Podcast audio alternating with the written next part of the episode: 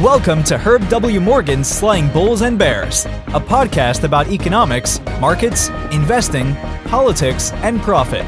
Every Monday, in less than 20 minutes, Wall Street portfolio manager Herb W. Morgan distills the complex and complicated into the simple and sensical. Here's Herb now.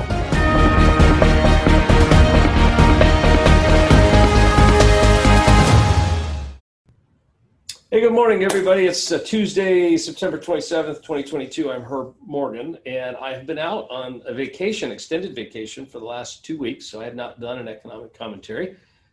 But I am back and refreshed and true to form. Markets have been down and significantly so while I was out and about. Rest assured, uh, you were in good hands here at EMA with the team, and we were in constant contact during uh, my vacation. So this is the weekly commentary for this week, beginning today, Monday. Well, it's, excuse me, it's actually Tuesday the 27th. I was flying back on Monday the 26th. As a reminder, you can find me intra week on uh, LinkedIn under Herb Morgan or Twitter at ETF underscore strategist. You can hear this either as a subscription with the notes, charts, and graphs, or by subscribing through a podcast. The name of the podcast is Slaying Bulls and Bears. This presentation has been prepared for use with you, whether you are an investor or a financial advisor. Regardless, you're expected to make your own investment decisions. Nothing contained in the presentation should be treated as investment advice. There are no recommendations for the purchase or sale of any securities. Uh, there are no recommendations for the purchase or sale of any securities. Everything is for informational purposes only. Its accuracy, adequacy, and completeness cannot be guaranteed. We're beginning to look like a broken record this year. It's been a long, ugly year, and we still have another quarter to go. Last week, equity markets continued to sell off as the Federal Reserve aggressively again hiked short term interest rates, the Fed funds rate and the discount rate, Fed funds rate being the most relevant to what we're talking about today. That has sent stocks lower and also sent bonds lower as interest rates have gone up very quickly. It's one of the worst bear markets, the biggest bear markets we've seen in Treasury securities in my career. We're almost back to the levels of interest rates on shorter term treasuries back way back in the day when I started uh, in the business back in the 1980s. So let's take a look at the economic data, and then we're going to take a look a little bit about the market data, and then we'll talk a little bit about what we are doing currently. Let's start with data released last week. The National Association of Home Builders sentiment index has officially gone negative for two consecutive months, went from a 49 to a 46 in September. That means that on balance, the nation's home builders are pessimistic. And you can see this happened before, happened back there, and there you go. There's 12, 13 period. See if I can get my little my little um, spotlight out here. Let's do that. There's the spotlight, or no, that's not the spotlight. Let's try it again. There we go. There's a spotlight. We got negative in the recession, the COVID recession, and we're negative again after a strong period of really crazy gains. Well, why were they so optimistic? There was free money slushing around. People were getting checks from the government and buying houses, and interest rates were super low, and people were locking in these rates. That's changed. You can no longer do that. So it makes perfect sense that home builders would become a little bit negative. This is disinflationary. I think we have to ask ourselves people are really starting to get negative about um, inflation, true. But when you see all the data coming in negative, that's all disinflationary data. It was this data up here that was inflationary. Then we got the inflation. Now we're down here. So what's next? Well, I think a moderation or even a disinflationary uh, period. Housing starts uh, for August rose 12%. That was a really a massive gain in, gain in multifamily starts. Single family starts was more modest, uh, but that's a big rebound from the, the month before. Permits fell about 10%. It's very difficult if you are a home builder in this environment. Say, well, if interest rates are going up, I don't know what my buyers can afford. If we're going into a recession, will there be job losses? There hasn't been any job losses as of yet. Uh, and what about these prices, uh, the input prices, everything from drywall to rebar to uh, appliances, cabinets, doors, window frames, you name it, all of that is impacting uh, those industries, which is all disinflationary. Look at existing home sales. We were running at a pace of six to six and a half million homes a year in this frenzy period. We all saw our home go up 20% from the bottom of COVID or more. And suddenly, with the interest rate environment getting normalized, existing home sales are down to a pace that's quite frankly more normal. It's actually even a little below normal. If normal's around 5 million, we're at about a 4.7 or excuse me 4.8 million, uh, million annualized rate. That's making up for some of that, right? So, okay, fine. This is the disinflationary forces now starting to percolate through the economy. One area though we're not seeing, and of course we're happy about that, is we're not seeing a pickup in jobless claims. I've said over and over, 300,000 below or less on a weekly basis is a sign of a healthy labor market. The labor market continues to be healthy. The job openings far exceed the number of unemployed or marginally employed in the economy. Uh, and we don't see continuing claims going. They're hovering around 1.4 million. All of this is solid, which makes me this question of are we going into recession? The answer to that is always yes, by the way. We're never going to eliminate the recession in the in the business cycle. The question is, is it imminent? And it will it be a, a, case of massive job losses and massive earnings cuts uh, to the public companies that we invest in through index tracking ETFs? The answer is, of course, we don't know. Just is what it is. But without job losses, you really can't have, in my opinion, a deep recession, right? Because the consumer drives the US economy, the biggest driver of the US economy, and the consumer is a person with a job. Period. Let's talk about the two flash readings we got from S&P Global, the old Markit last week. US manufacturing uh, rose a little bit, 51.8, a little bit above estimate. So manufacturing expanded. We'll get a final reading next week, but looks like manufacturing expanded in September. This was the COVID related shutdown. This was the big drop in manufacturing. Manufacturing seems to be rolling along just fine. But manufacturing is only about 15% of the US economy, 85% is services. And services had two really bad months in July and August and rebounded, but still below 50 in September. Fed needs to take note of this as they consider further interest rate hikes. But here's the good news 49.2, that's pretty close to even. Estimate was for 43.7. So interesting read there. So this is the thing everybody's calling and emailing me about, and um, is well, what about the stock prices, and what about my portfolio? Well, let's take a look at this graph. This is the S&P 500. The green uh, uh line represents the 50-day moving average, so it kind of smooths things out. And then the 200-day moving average is represented by the brown line, which smooths things out even further. Clearly, we're in a bear market The question is are we at the bottom of that bear market or do we have further to go? The answer is not really knowable. And to, for me to say that I know would be kind of silly and disrespectful to all of you. The reality is, we do know that we have bear markets from time to time. And so let's look back. Well, we had one here. Remember back in 2017, 18, when there was all this, this, this, uh, the saber rattling by the administration with our trade partners and that caused a pretty significant sell-off.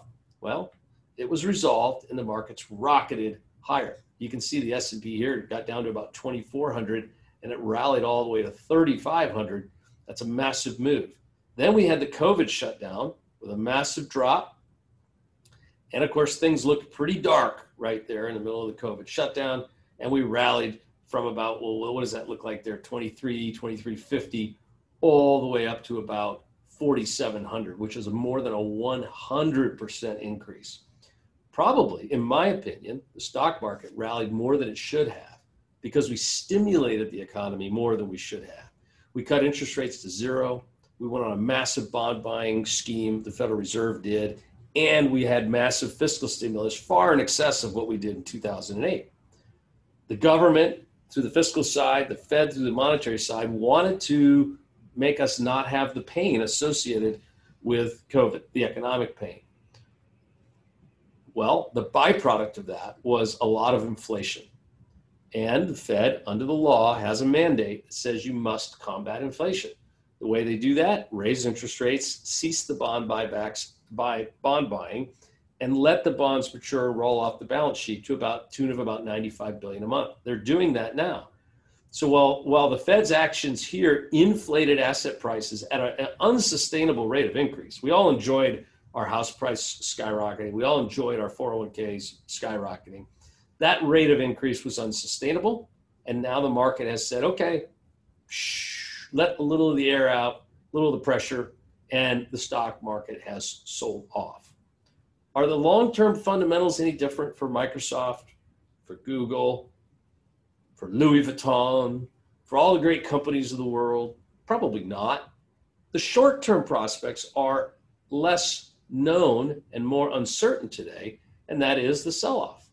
Here's an example of a little shorter term period. This is the last five years. This would be the third big, or really the fourth big sell off we've had recently. We had that little 10 percenter in early 18. That wasn't much. But then we had a 20 percenter in late 18. That was the, the, the trade uh, negotiations. Then we had a 34 percenter in 2020.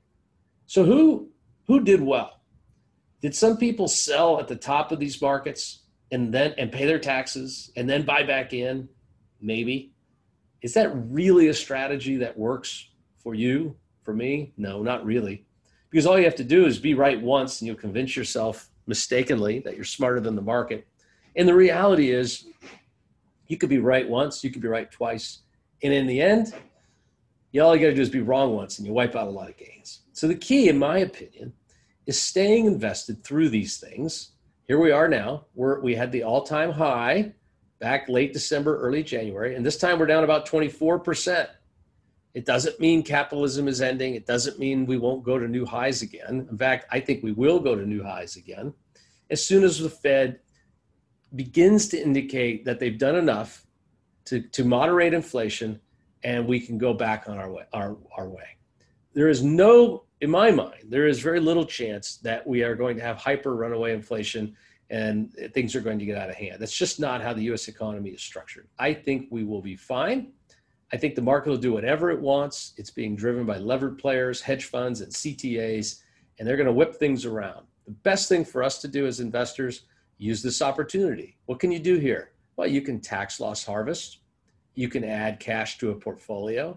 As long as you're patient and you're willing to wait, I believe you'll be richly rewarded. And if we get sell off any further, we'll probably do a rebalance. Where were we before COVID? Well, we were down here at about 3,300 uh, on the S&P. We're getting close there. We got to 30, you know, we were in the 3,400 range uh, this morning. We got below 3,400 uh, the other day. Uh, so let's keep watching it. Let's see what happens. Excuse me, 3,600. Sorry. Um, I'm not overly concerned. So why does the market have to go down? Because the Fed's raising interest rates. Well, we value stocks off of the alternative.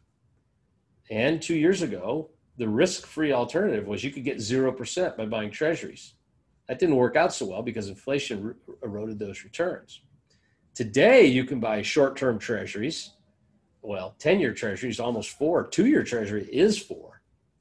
So stocks need to pay you more than that to compensate for the risk. So the earnings yield on stocks is going up, up, up every time the stock market goes down, down, down. Question is, will this yield keep? I mean, look at this move in the treasury yield. It's gone from 0.5 to 4 in a period of just two years. So my guess is this is an unsustainable rate. Things will settle out eventually. In the meantime, I think the worst thing to do would be to follow that impulse to head for the exit. If you're if you're a long-term investor, stay a long-term investor. Now, one bit of optimism that I think I wanted to share, and, and I, there's no indicator that's 100%, there's no indicator that's guaranteed. But this is the AAII, Individual Investor, American Association of Individual Investor, Sentiment Index. When bullish sentiment, meaning people that think the market's going higher, gets to low periods, low readings, it usually is followed by big runs higher in the stock market. Back in 2009, in March of 2009, we got below 20. We all know the market far more than doubled in the subsequent years after the 2009 catastrophe. Back in 2013, we had a reading and then a rally. 15, 16, low reading and a rally. We didn't get there in the trade readings of 2018. That that was resolved. But here we are. We've been at this kind of below 20 reading for most of the year. We've had some spikes, but we're there. And in my opinion, if you're a long-term investor, it represents a great entry point. I don't know what will happen in the next three to six months. I really don't.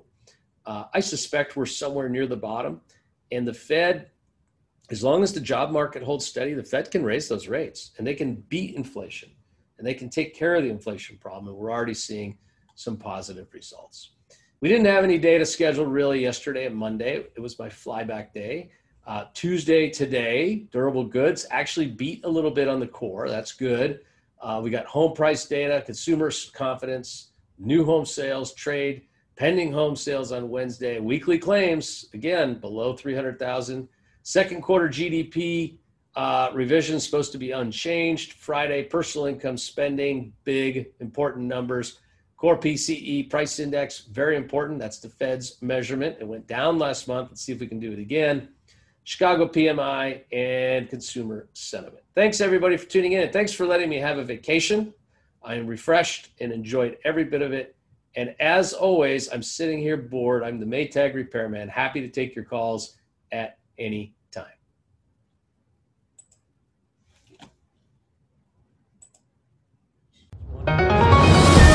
Thank you for listening to Slaying Bulls and Bears.